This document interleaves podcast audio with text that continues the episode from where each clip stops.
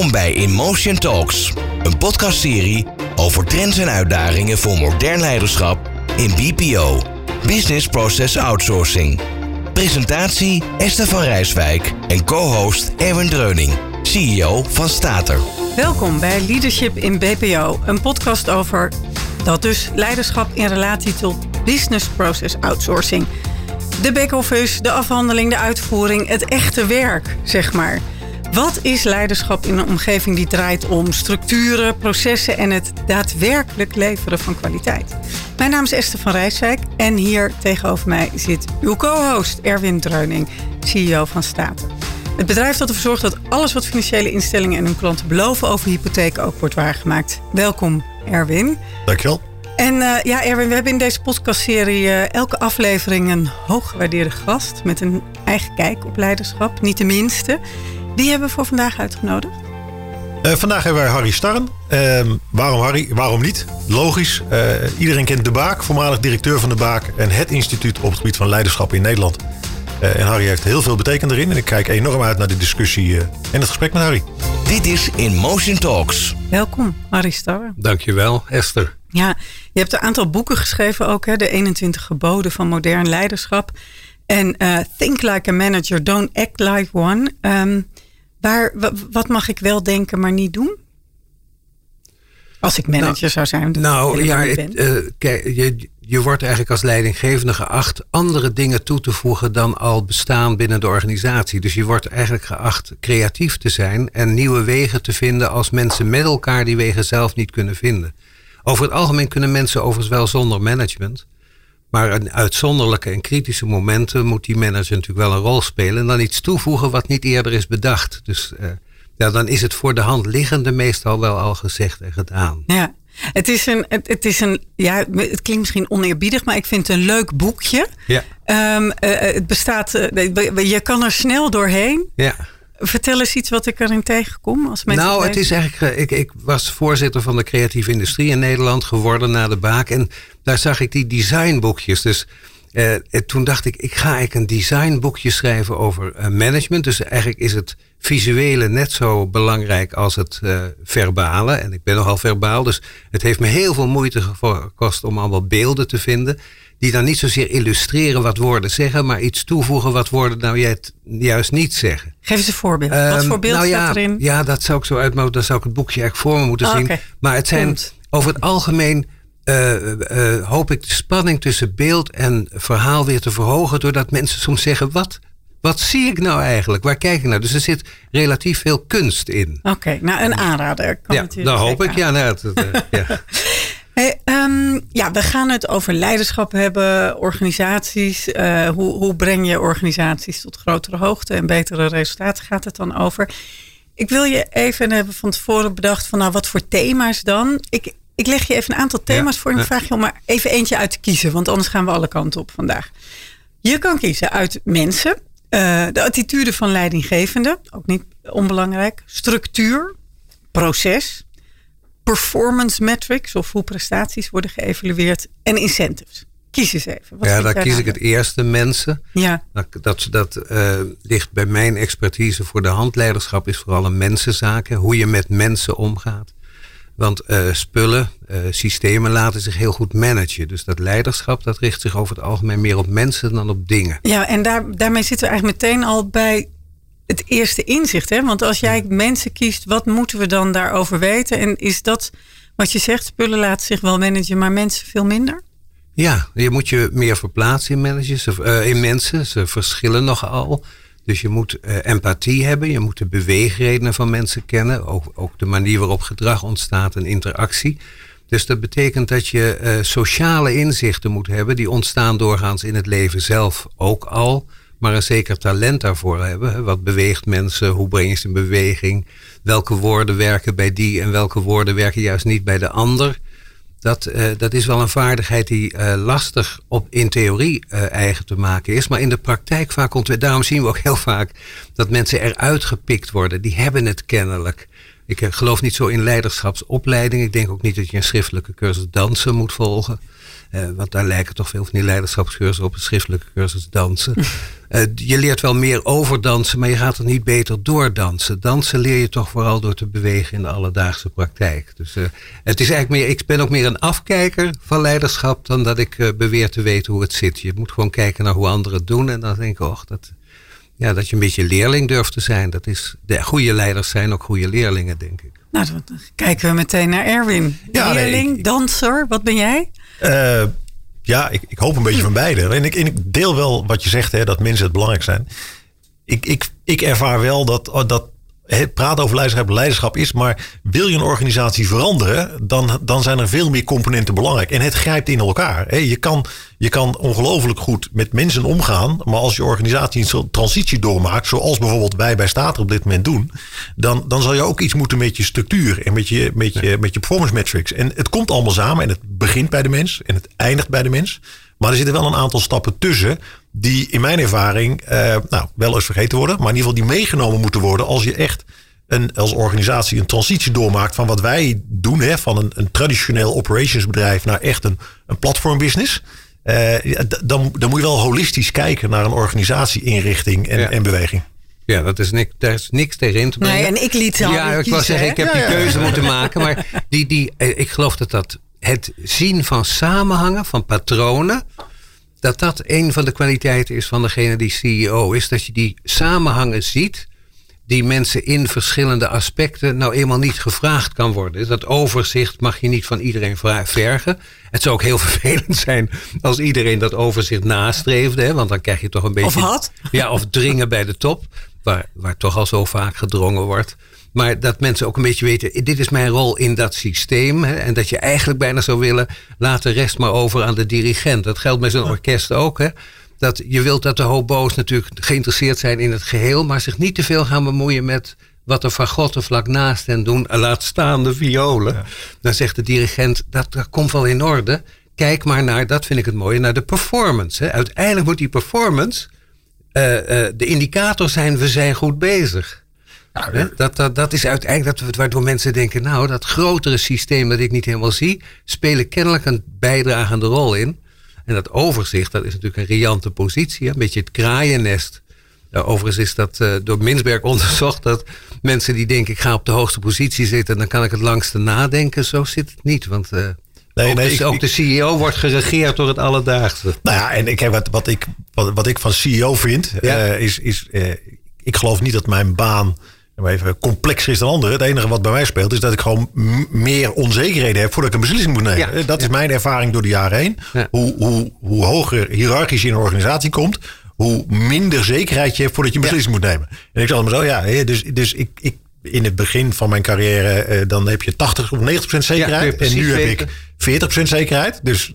En dus een hogere verantwoordelijkheid voor die keuze, zou je kunnen zeggen. Ja, de impact is groter. Omdat je het bewijs niet zo makkelijk... Je ziet dat nu ook in de politiek. Hè? We moeten varen op 50% kennis. Absoluut. En beslissingen nemen die over 100% gaan. Dat zul je herkennen. Nou, Erwin heeft maar 40%, zegt hij net. Ja, misschien 40, nog wel minder. Misschien overschat je zelfs. Maar ik denk dat ook afhankelijk is van de situatie waar je in zit. Hè? Ja. Kijk, als even het voorbeeld van de politiek op dit moment. Die hebben een uitermate complexe dynamische omgeving waar op dit moment nou misschien wel 20% zekerheid maar is. Terwijl als je in een reguliere situatie zit, het misschien 50 of 60% is. En dat is bij ons ook. Hè. Als ik de eerste jaren van mijn carrière bij Staten kijk, en dan heb ik het niet over de eerste 2 jaar toen we echt moesten de transitie door moesten, maar zeg tussen 2013, 2017, 18, dan had ik misschien 60, 70% zekerheid, omdat je dan in een steady business zit. Ja. Wat zie je vervolgens gebeuren? Hè, om ook weer even die parallel met de politiek. Er gebeurt iets. Een invloed van buitenaf, in ons geval digitalisering en wet en regelgeving, daar moet je hele bedrijf door op de schop. Ja, dan ga je weer een periode in waarin je toch minder zekerheden hebt, maar wel die keuzes moet maken. Dat is de pijn van de manager.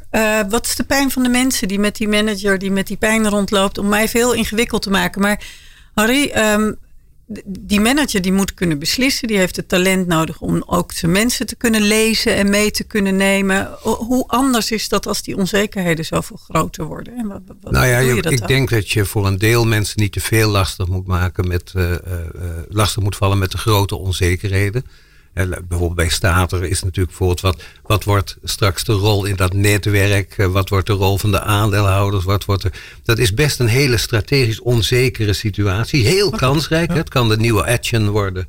Zeker, van Europa. Het kan een zeer profijt, die door banken vaak wordt gezien als kostenpost, kun je tot een profijtelijke business maken. Ja. Maar dan is wel de vraag, kun je die positie verwerven enzovoort. Dat hoeven mensen in huis niet allemaal tot in ten treuren te weten. Ik weet niet of ik dat helemaal... Ze moeten wel een vermoeden hebben wat de context is, maar ze hoeven daar niet over te beslissen. Nee, maar het, Erwin, schets even wat de transitie is. Dat zal niet iedereen weten. Nee, terecht. Hè? En daarom snap ik zeg maar even als uitgangspunt snap ik wat je zegt, Harry. Maar als je kijkt naar ons bedrijf, zie je dat wij die transformatie van wat ik zei, van de echte operations business, die ook een IT-systeem hebben, naar platform business gaan. Dus dat betekent dat door de jaren heen wij veel minder mensen met operations werkzaamheden hebben. Ja. Dus heel veel mensen verliezen, heel veel werk verdwijnt aan die kant. Aan de andere kant wordt IT, wat een facilitator was van de business, wordt steeds belangrijker. Dus je ziet dat mensen die in het verleden het faciliteren van onze core business, die worden core business. Dus je ziet daar een enorme verschuiving. En dan toch weer even naar de 6 keuzes die je van Esther hebt gegeven. Je ziet een enorme verschuiving in type bedrijf wat wij zijn. En dat heeft op ieder individu binnen ons bedrijf heeft dat impact. Dus ik vind het ook oprecht lastig. Dus ik snap heel goed, we zeggen ze hoeven geen beslissing te nemen. En je moet ze er vooral... Ieder moet daar zijn eigen rol in spelen. Maar het is wel iets waar iedereen mee te maken krijgt. Omdat een competentieprofiel van een medewerker binnen operations compleet anders is nu dan dat hij over 2 jaar gaat zijn. Ja. En dat geldt eigenlijk voor de hele organisatie. En dat vind ik heel lastig. Hoe kijk jij daarnaar? Nou, ik denk dat we het wel eens kunnen worden over dat mensen moeten begrijpen in welke situatie je bevindt. Hè? De duiding ervan. Omdat dan veranderingen veel aanvaardbaarder worden. Dan begrijp je ook waarom er iets van je wordt gevergd. En dan zie je ook het perspectief. Mensen veranderen natuurlijk. Er wordt wel eens gezegd dat mensen niet willen veranderen. Nou, ze willen eigenlijk altijd veranderen. Ze willen niet veranderd worden. Mm-hmm. Dat geldt voor jou waarschijnlijk ook. Het geldt zeker voor mij. En dat betekent dat mensen het idee willen hebben, op zijn minst, dat ze zelf daarin kiezen en iets te kiezen hebben. Dus dat ze daarmee hun autonomie niet verliezen, maar dat ze mee mogen en daar een keuze in maken. En dat het perspectief aantrekkelijk is. Hè? Dat het werk interessanter wordt. Ja, maar dat laatste is natuurlijk wel een uitdaging. Daar moeten we heel eerlijk in zijn. En daar hebben wij de afgelopen jaren ook een programma op gezet. Dat heet dan bij ons Fit for the Future. Nou, iedere naam opzetten, dus allemaal even. Hè? Maar waarin we eigenlijk zeggen, er is gewoon een bepaalde groep medewerkers bij ons van wie het werk verdwijnt. Hè? Dat werk wordt gedigitaliseerd. Ja. Dus wat is het perspectief voor die mensen? Hè? Dat moet je ook weer niet mooier maken dan het is. Nee, daar zijn de waarheid we wel vertellen. Eerlijk in en open in. Maar ik snap heel goed dat voor de individu die dat betreft, dat hij misschien wel ziet van het is voor het bedrijf in de toekomst goed, maar voor mij weet ik het nog niet. Want ik werk in Amersfoort in een operationele fabriek en als ik over een jaar of over 2 jaar dat niet meer kan doen. Ja, het is nou niet het werk in meer generiek opzicht wat voor het oprapen ligt. Hè. Operationswerk in Nederland in de volle breedte neemt natuurlijk drastisch af. Dat is eigenlijk een middenniveau. Hè. Vroeger kon je daar een net salaris aan verdienen. Autootje voor de deur. Dat is, vind ik, daar zit een zekere maatschappelijke tragiek in. Hè. Absoluut. Want je had keurig werk. Je kon erop vertrouwen. Je had vaak levenslange aanstellingen. Nu krijgen we dat we mensen moeten durven zeggen dat je van baan en misschien van vak wel 3 of 4 keer in je leven verandert. Ja, klopt. Terwijl je vroeger kon je in de administratie werken en 30 jaar met een horloge, een gouden horloge het pand verlaten. En die overgangen, daar staan we natuurlijk ook voor begeleidingsvragen. Hè, van geef je mensen de kans om zich te herscholen of elders, want het gaat ook om de keten, dat je met elkaar als werkgever zegt, misschien niet bij mij, maar misschien wel bij een ander. In het verleden samenwerkingsverbanden met andere partijen aangegaan om dat te doen. En wat ik dan even over die maatschappelijke tragiek die je noemt. Hè, wat ik daar eigenlijk een enorme... waar ik dan enorm bijzonder vind om te zien, is dat ik zie de tragiek bij ons, bij mensen, hè, zonder het te groot te maken dan het is. Hè, maar goed, maar het even bewust, even zwart in dit. Ja. Maar aan de andere kant is wel, en dat is eigenlijk altijd het voorbeeld wat ik mensen voorhoud, is van maar... Ook de medewerker zelf als consument wil dit. Hè? Ik geef standaard mijn voorbeeld van Ik weet er wel, een tijd geleden gaf ik een presentatie voor een groep medewerkers. En toen had ik een oud belastingformulier meegenomen. Het beroemde blauw-gele formulier. Ja, met die pijltjes. Ja, wat ik voor mijn vader nog steeds zo moet invullen. Omdat hij weigert op digitale. Ik zei, wie deed dit 10 jaar geleden zo? En dan ging alle handen omhoog. Ja. Ik zei, oké, wie doet het nu met de iPhone of de iPad? En dan ging nu alle handen omhoog. Ik heb 2 weken moeten wachten om te weten of ik een hypotheek kreeg. 2 weken. Ja, maar, want dat kostte 2 weken. Ja, ja. En nu? En op de dag zelf. Ja, en toen ik begon was het 6 weken. Hè? Dus het geeft ook als consument en de medewerker die nu toch geraakt worden door deze ontwikkeling en niet altijd positief. Aan de andere kant hebben die ook wel de wens dat bol.com morgen tussen 9 en 11 voor de deur staat. Ongelooflijk. En ze worden boos als dat niet zo is. Ja. Leiderschap in transitie is het dan dus. Maar ik wil toch even terug naar die medewerkers die misschien dat wel snappen. Al is het maar omdat ze als consument dat ook willen. Hoe ga je daar dan mee om? Want we blijven nu een beetje hangen bij je moet daar wel eerlijk over zijn. Ja, maar... nou, wat ik dat is een persoonlijke opinie, dat als je te veel in lineair denkt, we gaan van oud naar nieuw, wat natuurlijk wel waar is, en te weinig erkent wat waardevol in het oude is, dan zet je mensen uit het verleden weg, terwijl je je toekomst mede aan hen dankt. Dus veel mensen voelen zich weggezet als je te veel benadrukt. Dat deden we zo, dat doen we niet meer. Terwijl je ook het kunt herformuleren naar wat is eigenlijk de kwaliteit. Bijvoorbeeld van Stater, wat deden wij in de kern altijd al. En wat heeft ons gebracht waar we nu zijn. Ik moet dus altijd lachen om. Ik had een keer een opdrachtgever die tegen mij zei. En toen voelde ik eigenlijk precies hetzelfde. Meneer Starren, u komt een verhaal vertellen.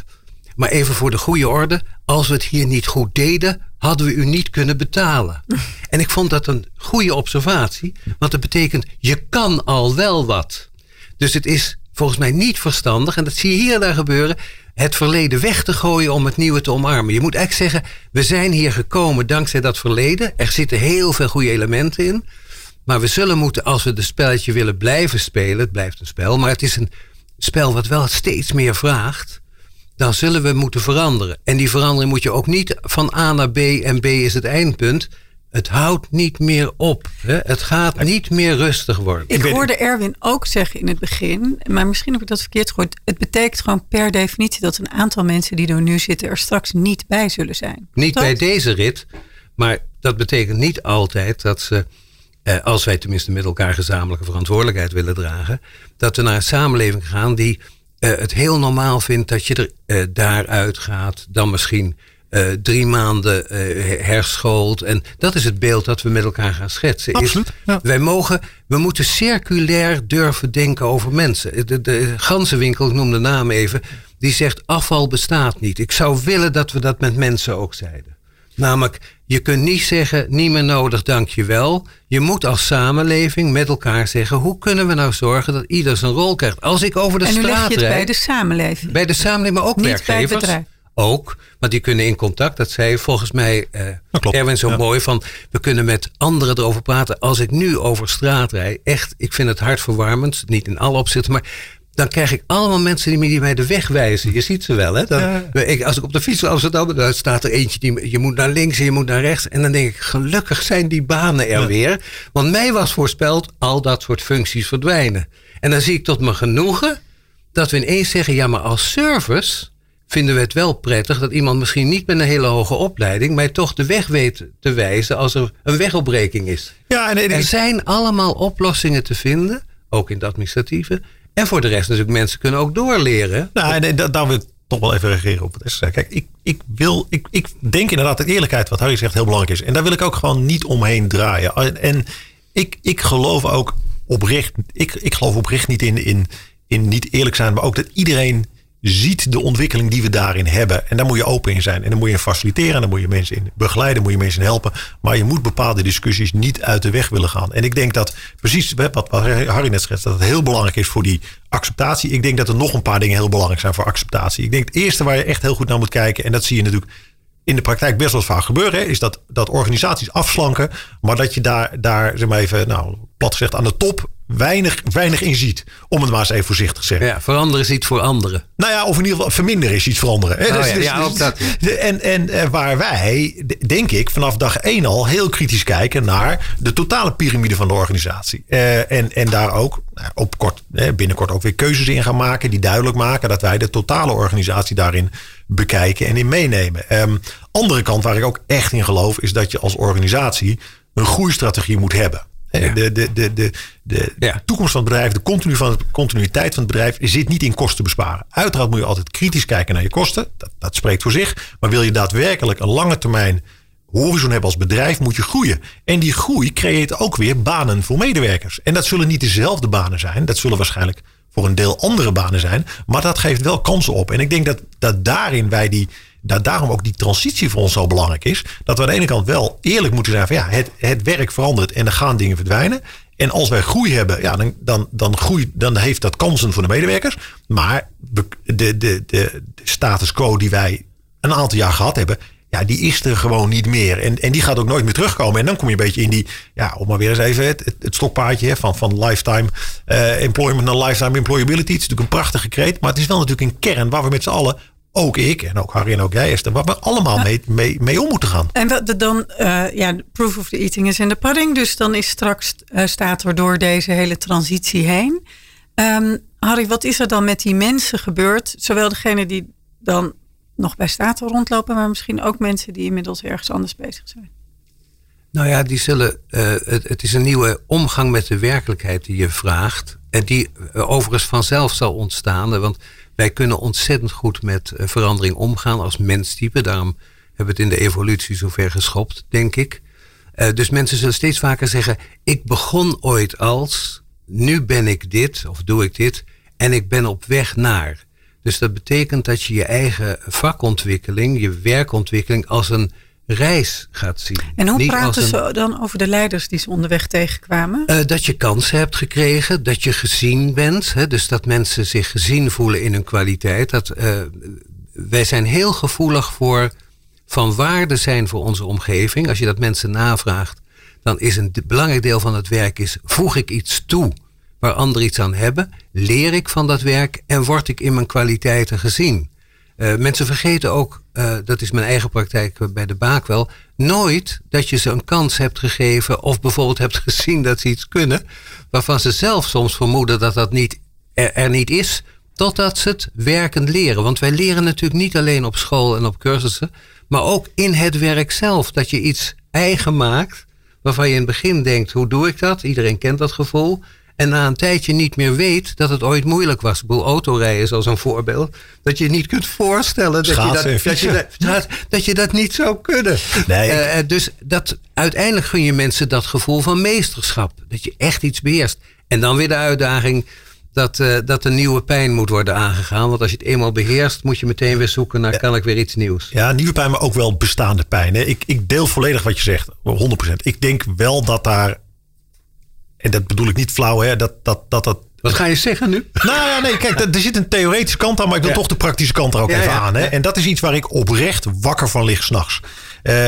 Je bent medewerker, of dat nou bij Stater is, of even mijn vorige organisatie waar ik een senior positie heb bekleed. En jij doet 28 jaar een bepaalde baan. En jij bent al 28 jaar daar dolgelukkig in. En jij werkt van maandag tot vrijdag. En je kan het weekend met je kinderen naar het voetbal of de hockey. En maandag begint dat weer. En jij hebt binnen je werk altijd dat gedaan. Binnen die context gedaan. Je bent er heel blij mee. En je bent dan 49. En dan gaan 2 kinderen. Die beginnen met studeren. Ja. En dan moet je toch maar even die flexibiliteit oppakken. Om te zeggen van oké, ik was altijd X, maar nu moet ik me omscholen naar inderdaad iemand die een ander.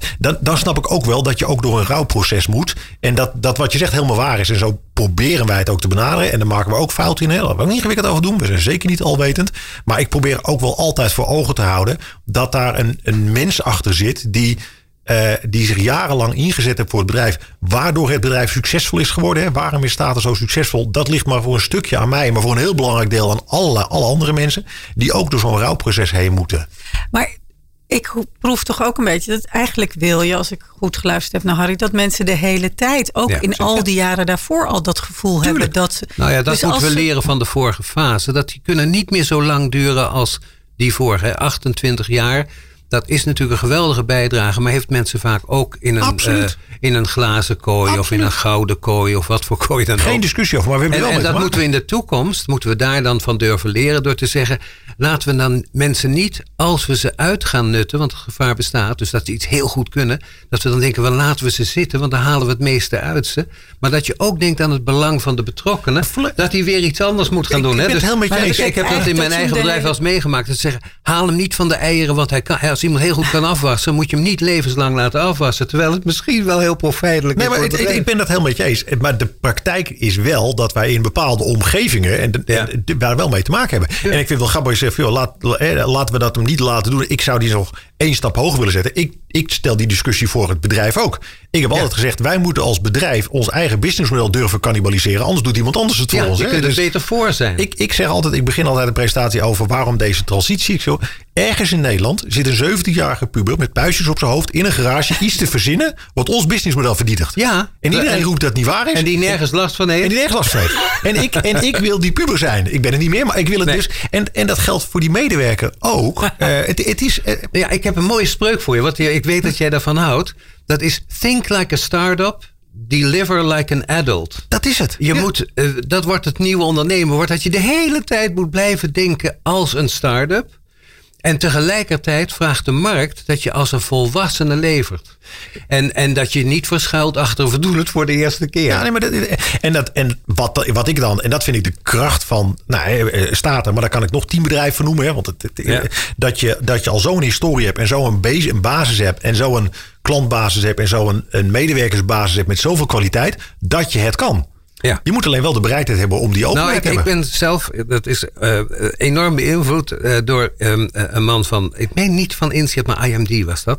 En die zei, wij willen een flink aantal lastige klanten. Als die klanten lastig zijn, dan dwingen die ons naar een hoger niveau. Ja, maar dat is ook zo. Waar wij hem voor op moeten passen is alleen maar goede, relatief makkelijke, zeer tevreden klanten. Dan zeg je, als je niet oppast, ga je met die klanten een kant op die je uit de vernieuwing haalt. Hè? Genoegzaamheid. De klanten die het meest kritisch zijn, halen het beste uit mijn organisatie. En daar ga ik het liefst naartoe. En dat meen ik echt. Waar je het meest aan... Hij zei, dat zijn niet altijd de klanten waar je het meest aan verdient. Ik zie je een beetje aarzelen. We gaan even terug naar de mensen, want dat was het thema wat Harry gekozen had. En de klanten die komen vast ook nog een keer aan bod. Erwin, wat neem jij mee naar de wereld van BPO uit dit gesprek? Met Harry? De strategische visie op die verandering. Hè? De waarde van de medewerkers is voor mij heel belangrijk. De strategische visie op leiderschap, dat die mee moet bewegen in zo'n organisatietransitie. Dat dan de leider van gisteren niet de leider van morgen is. En dat is niet alleen maar een maatschappelijke ontwikkeling van medewerkers of mensen die anders in de wereld staan. Maar ook omdat je als organisatie anders moet acteren, omdat je als bedrijf gedwongen wordt te veranderen. Ik denk dat dat een hele belangrijke is. Nog extra even die aandacht voor het voorbeeld van op de fiets en iemand die de weg wijst. Ja, weet je, we moeten in kansen denken. Ik denk dat een superbelangrijk is die ik hier uithaal. Harry, er zitten nog meer managers en leiders te luisteren. Wat hoop je dat ze nog meer meenemen? Ja, gewoon nog een keer luisteren. Kijk, iedereen weet dat hij uit de brei van goede aanbevelingen, adviezen en tips zijn eigen koers moet kiezen. Dus het is, ik heb er een boekje over gemaakt, dat je kunt voor elke aanbeveling de omgekeerde met hetzelfde overtuigingskracht debiteren. Dat is het aardige van dit vakgebied. En niettemin moet je je telkens tot die vrijheid. Dus je moet en centraliseren en decentraliseren. Je moet en hiërarchisch aansturen, maar ook participatief. En dat is volgens mij de grote uitdaging. En dat is een test over first-rate intelligence. Dat komt van Scott Fitzgerald, die zei, to think two opposed ideas at the same time and still retain the ability to function. Je moet 2 tegengestelde dingen kunnen denken en toch kunnen acteren. Ja. Dus je moet de werktijd niet eenvoudiger maken dan die is, want die is ambigu. En het vergt leiderschap om met die ambiguïteit, die meerduidigheid, want managers kunnen heel goed met eenduidigheid om. En systemen moeten eenduidig zijn. Maar je mag van die leiders verwachten dat ze in strijdigheden kunnen denken. Het is goed nieuws en het is ook slecht nieuws. Nou, lijkt me een prachtige noot om mee af te sluiten. Erwin, Onze volgende aflevering hebben we weer een hele bijzondere gast. Wie is dat? Onze volgende aflevering is Henk Broeders de gast. Henk is onze president-commissaris. Maar niet alleen dat, hij is ook voormalig senior partner van McKinsey. En vanuit die hoedanigheid ongelooflijk veel ervaring in transities in organisaties. Oké. Ik ben heel benieuwd waar we met Henk over gaan praten. Voor nu heel hartelijk dank, Harry Starren, dat je hier aanwezig was. Veel dank ook aan de luisteraars voor het luisteren. Fijne dag en tot de volgende uitzending. Dankjewel. Dit was InMotion Talks, een podcastserie over trends en uitdagingen voor modern leiderschap in BPO, Business Process Outsourcing. Mogelijk gemaakt door Stater, de toonaangevende BPO end-to-end service provider in de Benelux.